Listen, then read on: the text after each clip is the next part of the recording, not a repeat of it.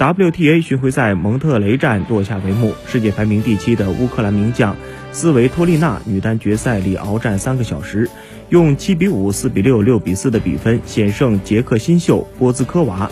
凭借这场来之不易的胜利，世界第七也打破了将近十六个月的冠军荒。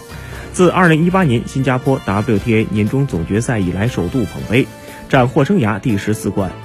头号种子斯维托利娜自去年年中总决赛后首次重返巡回赛决赛，遭遇八强战里终结金花王雅凡的捷克新秀波兹科娃，后者在双方此前唯一一次交手中获得胜利。早些时候结束的女双决赛，中国选手王雅凡和日本搭档加藤未唯被 K 邦达伦科费希曼的跨国组合用四比六、六比三、十比七的比分逆转，遗憾屈居亚军。